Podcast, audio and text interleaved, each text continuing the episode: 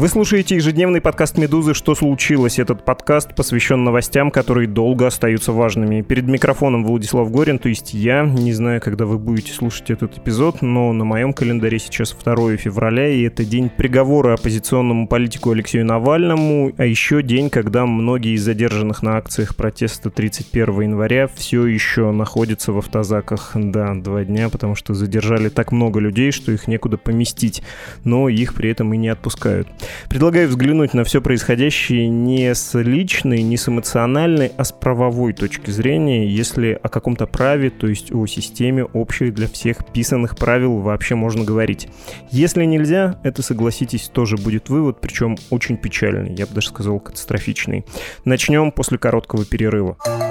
Всем привет, с вами подкаст «Так и будет», я Данил Дугаев, и мы обсуждаем будущее – как мы будем жить завтра, каким станет через несколько лет мир вокруг нас, как изменятся привычные нам вещи и явления, наши города, наш образ жизни, наши технологии, наше искусство. Сегодня мы обсуждаем будущее компьютеров. Я видел много статей о том, что закон Мура, собственно, перестал работать. Сейчас я вам хочу сказать, что средний искусственный интеллект и средний, на самом деле, обычный бытовой компьютер решает задачи по написанию оперы сильно лучше, чем средний человек. И я не уверен, что если мы сейчас возьмемся за эту задачу, через полгода у нас не будет компьютера, который варит борщ сильно лучше, чем конкретный Данил Дугаев. Если пофантазировать, то да, это такой мир глобального такого интернета вещей. Мы уже там на интуитивном уровне с помощью удобных интерфейсов все это каким-то образом контролируем. Мне было бы интересно в таком мире пожить. Если вам нравится нас слушать, поставьте нам оценку в iTunes, напишите что-нибудь хорошее, так вы поможете найти нас другим слушателям.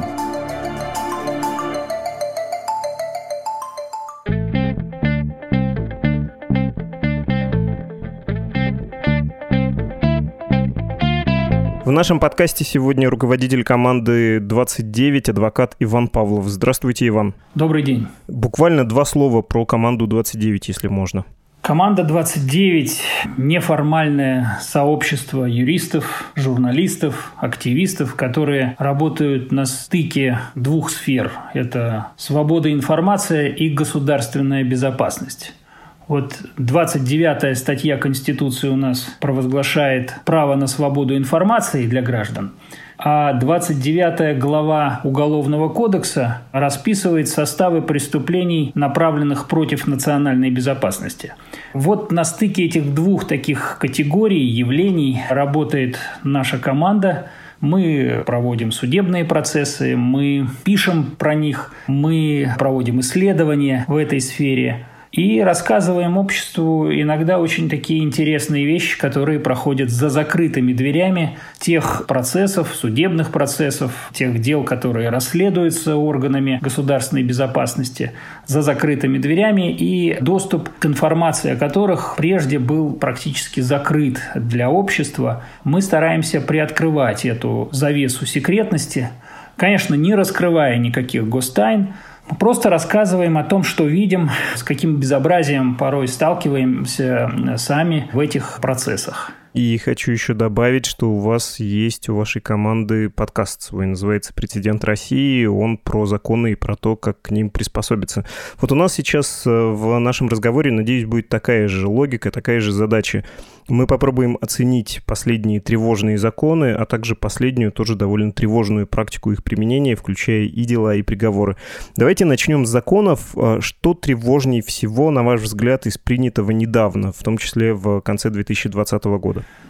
Вы знаете, все законы, которые были приняты в конце прошлого года, уверен, что законодатель не будет останавливаться на достигнутом и будет продолжать в том же направлении. И в этом году все эти законы можно охарактеризовать одним словом. Это репрессивные законы. И, на мой взгляд, ничего общего не имеют с правом как таковым, если, конечно, речь идет о праве в государстве, которое должно классическим образом называться правовым государством. Вот, например, законодательство об иностранных агентах. Ну, первые вот эти ростки законодательства появились еще в далеком 2012 году. В 2014 году это законодательство начало применяться по отношению к некоммерческим организациям, которые давно работали в России, считались независимыми и вот попали в неугоду для власти – И власть решила таким вот образом расправляться с этими организациями, приклеивая к ним ярлык иностранного агента, что, в общем, равнозначно ярлыку «враг народа» в нашем обществе, поскольку у нас есть история, определенный период, который как раз характеризуется и иностранными агентами, шпионами, врагами народа. Вот, мне кажется, государство решило поэксплуатировать этот период с точки зрения, чтобы генетическая наша память как-то начала реагировать и весь негатив от этого обращать в сторону тех ростков демократии, которые проявлялись в России в виде некоммерческих организаций и всякого рода некоммерческих инициатив.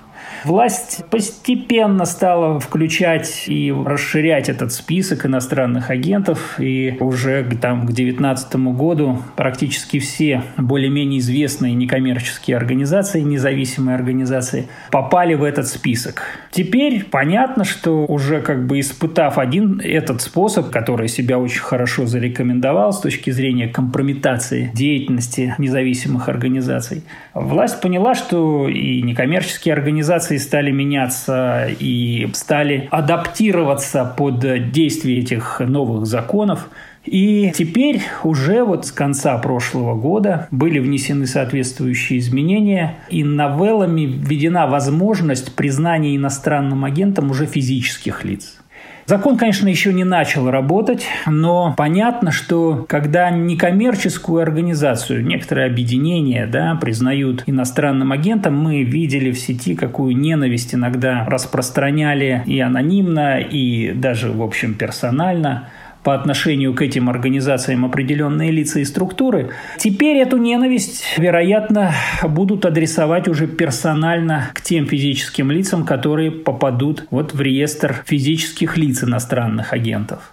Это тоже, конечно, печальный ход, но достаточно предсказуемый, поскольку власть, в общем, уже долгое время ведет курс на то, чтобы задушить все независимые инициативы, которые есть в нашей стране, и так или иначе поставить их под контроль государства, заставить их изменить свое мнение, которое, в общем, те организации или лица распространяли свободно, для того, чтобы теперь уже они с оглядкой это делали. И, конечно, это законодательство будет иметь и охлаждающий эффект, но надеюсь, что гражданское общество все-таки это как вот зубная паста, которая вышла из тюбика, ее невозможно уже теперь обратно запихать туда найдет все равно возможность для того, чтобы даже вот в таких непростых условиях продолжать работать, продолжать развивать свои какие-то инициативы и наращивать и делать нашу страну более цивилизованной, более соблюдающей принципы прав человека, демократические ценности и вот все вот в этом духе. Вы говорите про эффект психологического подавления, много об этом говорили, хотя мне так кажется, что вторая часть вашего ответа про монополизацию куда более важная. Кажется, что там довольно холодный расчет на самом деле за всем этим стоит. Почему так не любят э, внешнее вмешательство и много говорят про суверенитет? И вот сейчас, когда Навальному выносит приговор, мы с вами говорим, и это происходит в Московском городском суде, по всем провластным телеграм-каналам пишут, вот посмотрите, из э, каких посольств европейских приехали к суду дипломаты, и это подается как какая-то крамола, как э, что-то само за себя говорящее будущее. Хотя, в общем, это саморазоблачительные какие-то заявления, которые показывают, насколько не любят э, демонополизацию любую в нашей стране политическую. Есть же негласное табу на финансирование любой оппозиции. Вот любые оргструктуры и любые независимые источники финансирования внутри страны подавляются. Ну и логично еще и внешние подавить. Это, в общем, логика, которая действует в нашей стране последние лет 20. Если возвращаться к законам, не нужно быть правоведом, чтобы сказать, что многие из этих норм, включая ту самую, о которой вы говорили про иноагентов, они катастрофически размыты, то есть могут применяться не просто в репрессивных целях, но и применяться произвольно, точечно. Когда-то нет, когда-то да. Если нужно, достаем. Верно я говорю?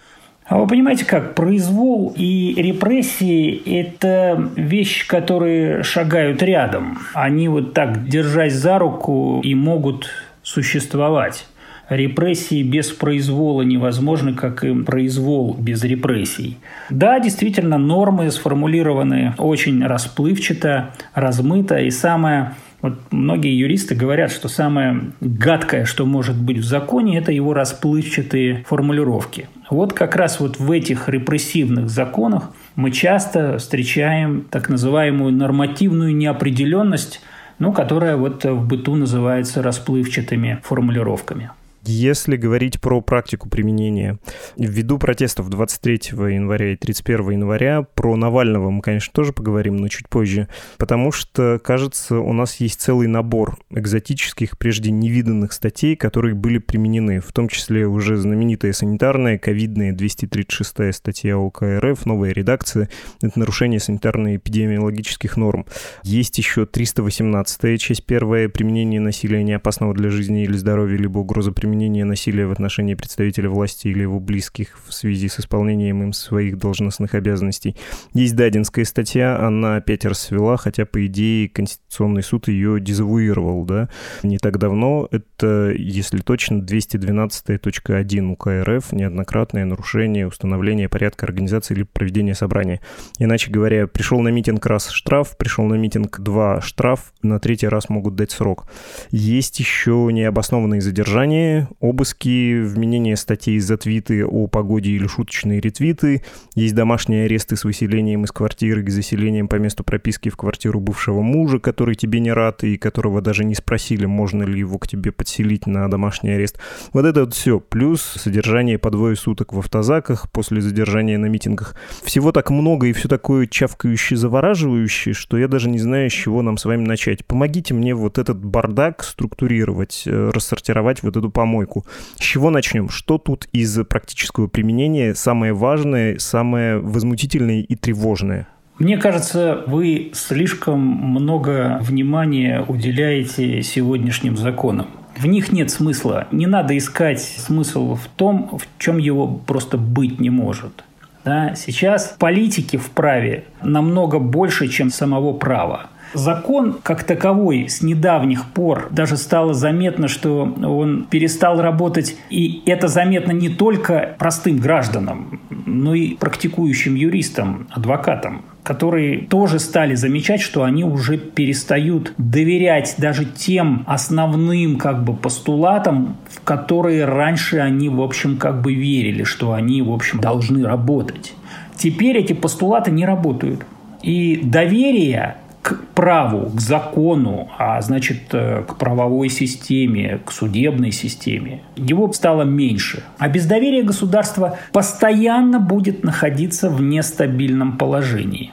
Ну вот давайте возьмем, например, мирный протест, который там регулируется соответствующим законодательством. У нас есть Конституция, которая вроде как провозглашает право на то, чтобы люди могли свободно выйти на площадь, но куча всяких законодательных актов есть, и подзаконных в том числе, которые ограничивают это право. И даже не столько ограничивают, сколько просто его нивелируют. Таким образом, мирный протест сегодня, на мой взгляд, себя, так сказать, поисчерпал. И де юре, и де факто. Ну вот какой сейчас смысл, я не знаю, выходить на мирный протест, когда людей, которые вышли, окружают вооруженные до зубов солдаты? Ну, Росгвардия, полиция, и которые еще к тому же нагоняют ужас на людей.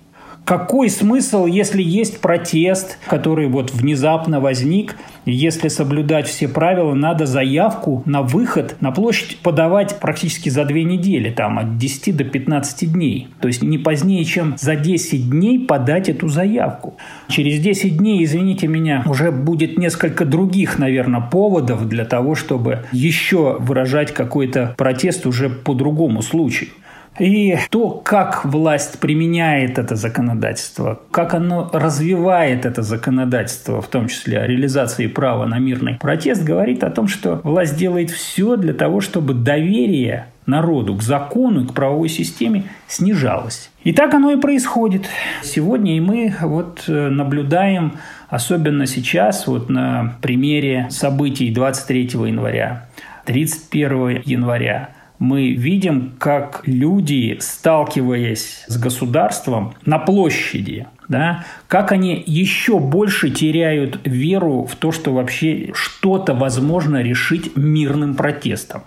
Хотя мирный протест ведь государству, если оно считает себя, так сказать, демократическим государством, где есть определенное народовластие, ведь мирный протест нужен не только для того, чтобы люди могли, как говорится, выпустить пар. Это ведь надо и власти для того, чтобы она услышала, например, какую-то обратную связь на те действия, которые совершает власть на те события, которые происходят в стране для того, чтобы она могла увидеть масштаб негодования людей и как-то отреагировать.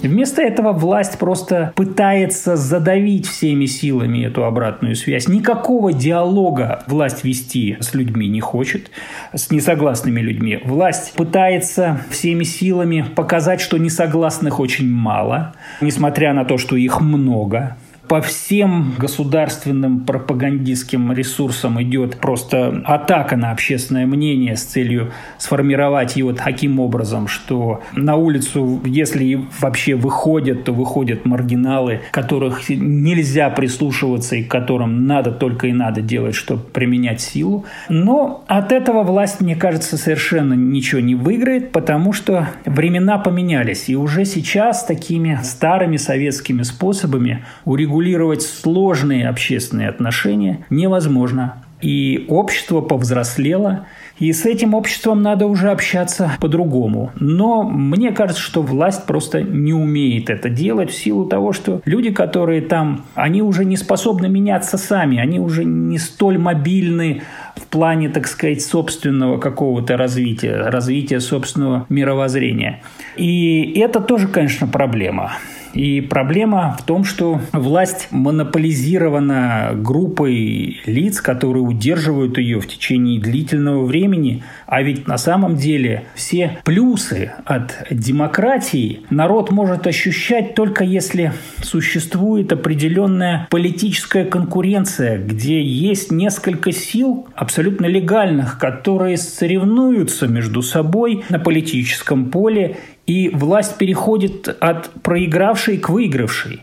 А у нас получается игра в одни ворота, и власть удерживается исключительно одной группой лиц, и ничего не меняется. Эти лица, они просто не заинтересованы менять что-то у людей, не заинтересованы в том, чтобы менялось благосостояние граждан.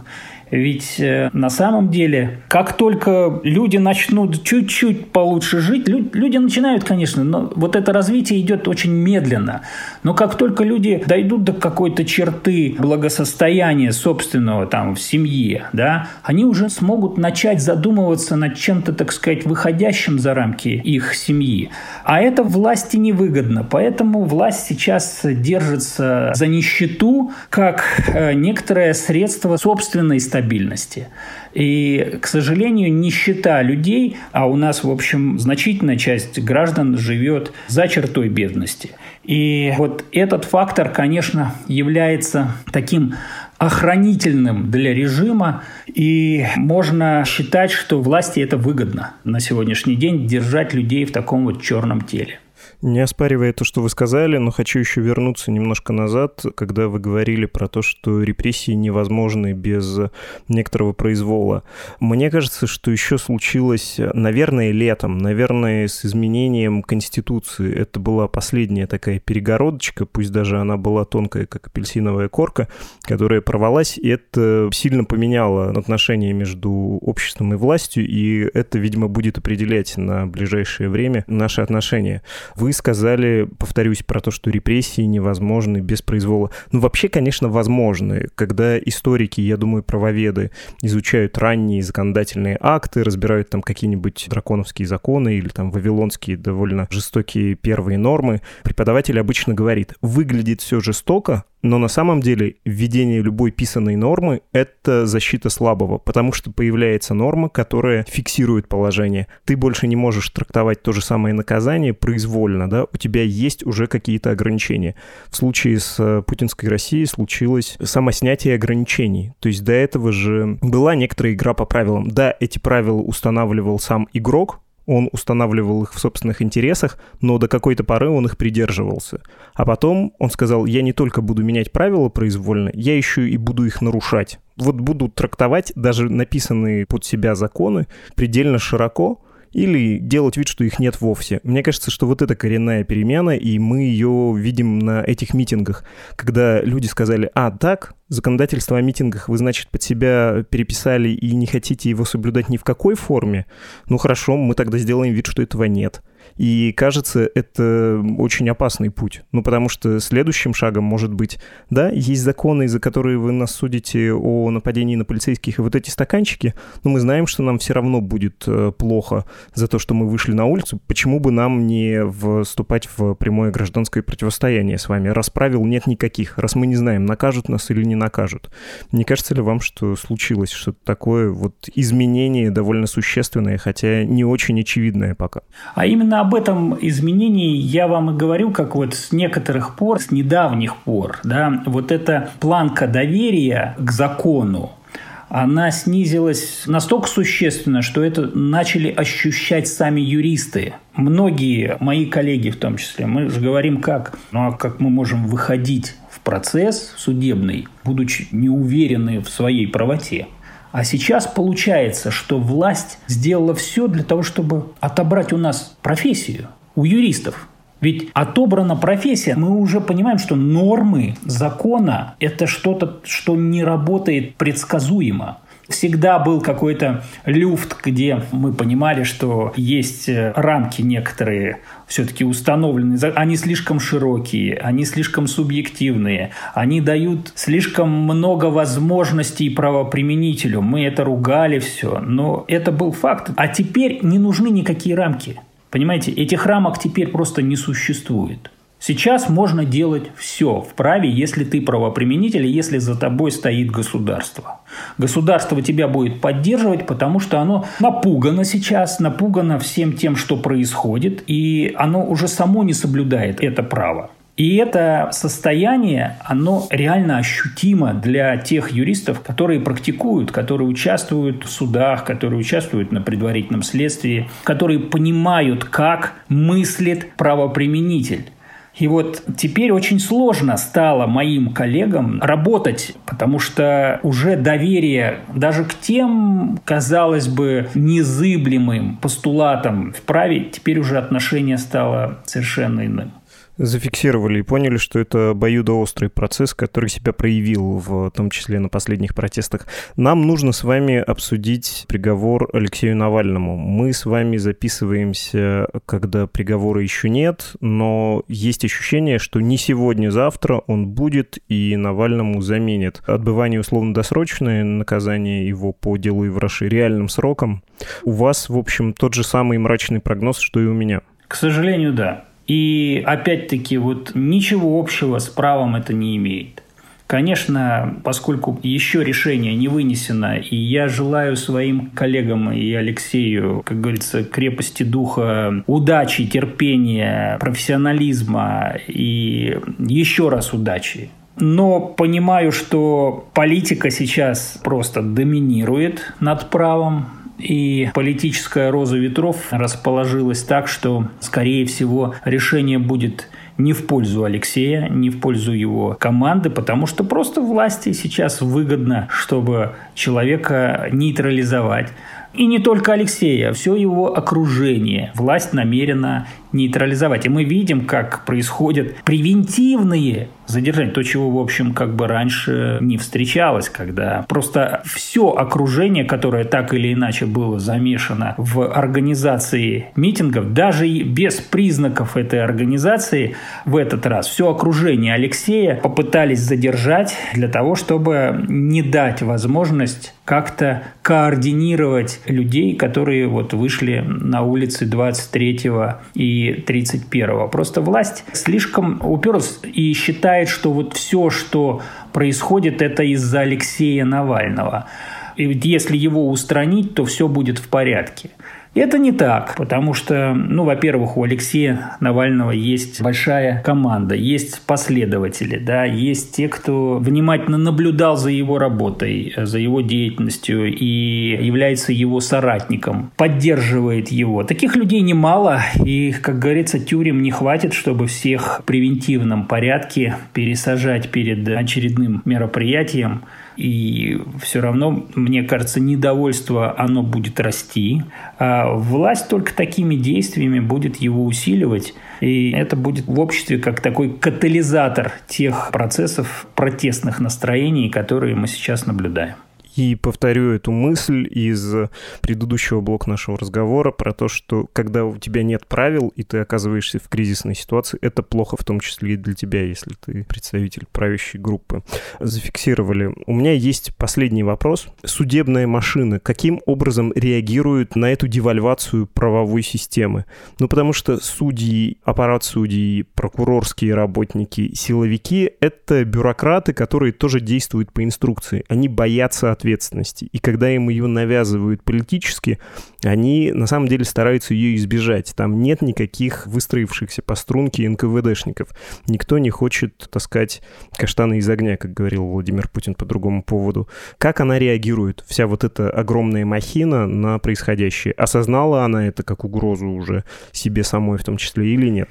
Я так понимаю, что на смену телефонному праву, которое вот было там в 90-е годы, в начале 2000-х, после определенной чистки в судейских рядах и после того, как ФСБ настолько влиятельно, так сказать, распространила весь страх от своей деятельности, в том числе и на судебную систему, судьи стали, скажем так, ориентироваться на следующий принцип. Если речь идет о споре частного лица с частным лицом, то здесь судьи, конечно, могут проявить свой профессионализм, свою независимость и вынести законное обоснованное решение, которое независимым экспертом, наблюдателем будет признано как справедливое решение. Но как только в число спорящих сторон будет помещен некоторый элемент от государственной системы, то суд уже сразу же просто перестраивает всю свою деятельность на защиту этого элемента и будет принимать те решения уже исходя из принципа защиты прав государства, несмотря на то, что суд должен все-таки решать независимо, непредвзято, по закону, несмотря на то, кто с кем спорит. И здесь и государство, и гражданин, частное лицо, да, и там какая-нибудь коммерческая организация должны иметь равные права. Вот на практике, к сожалению, в случае спора государства с частным лицом всегда будет превалировать государство. Так устроена сегодняшняя судебная система. Такая установка была послана еще там вот э, я помню, когда чистка началась в судебной системе порядка там в 2004 году, именно тогда стала меняться ситуация, и если до этого еще там нормально воспринимались как решения, вынесенные против государственных органов, и были такие решения, но в 2004-2005 году таких смелых судей стали просто выдавливать из системы, лишая их досрочно статуса судейского. И просто такая установка, если спор идет с государством, то государство имеет приоритет, некоторую фору, которую все чиновники, в том числе судьи, должны иметь в виду и соблюдать.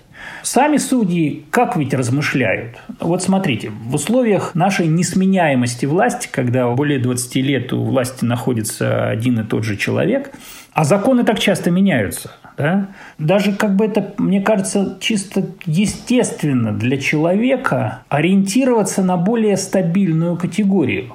А какой более стабильной категорией у нас сейчас является человек у власти, который находится, да, или закон? Конечно же, человек. Так вот, для судьи или там для прокурора, неважно, для любого чиновника, более комфортней ориентироваться на некоторые сигналы, которые идут именно от человека, а не от закона. Потому что, ну, закон что? Закон сегодня один, завтра другой. Его можно поменять, его можно толковать.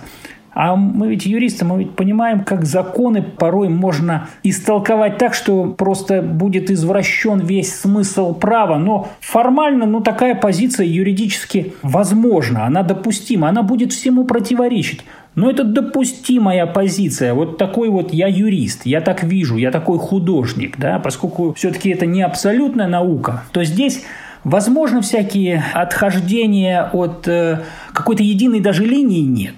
И судья будет интерпретировать этот закон, толковать его, но будет толковать его в пользу тех сигналов, которые он слышит от несменяемого лица.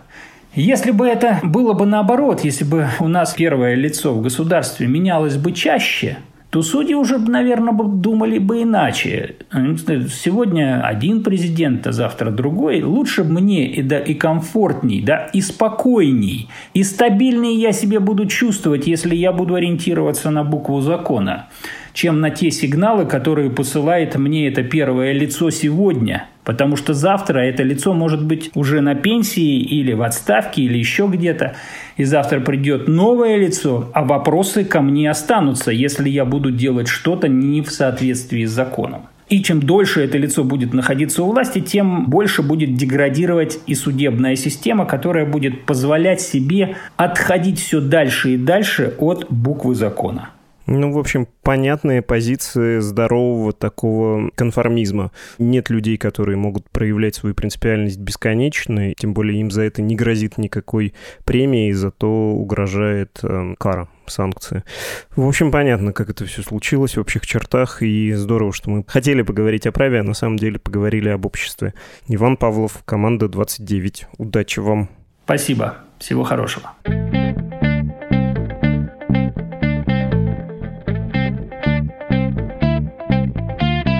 Это был подкаст «Медузы. Что случилось?». Он о новостях, которые еще долго остаются важными. Слушать этот и другие подкасты «Медузы» можно на нашем сайте и в мобильном приложении нашего издания, а еще на специальных платформах, таких как Apple Podcasts, Google Podcasts, YouTube, Spotify, CastBox, Яндекс.Музыка. Ваши пожелания и предложения пишите прямо сейчас на электронную почту подкаст собакамедуза.io и в Telegram «Медуза loves you». До свидания.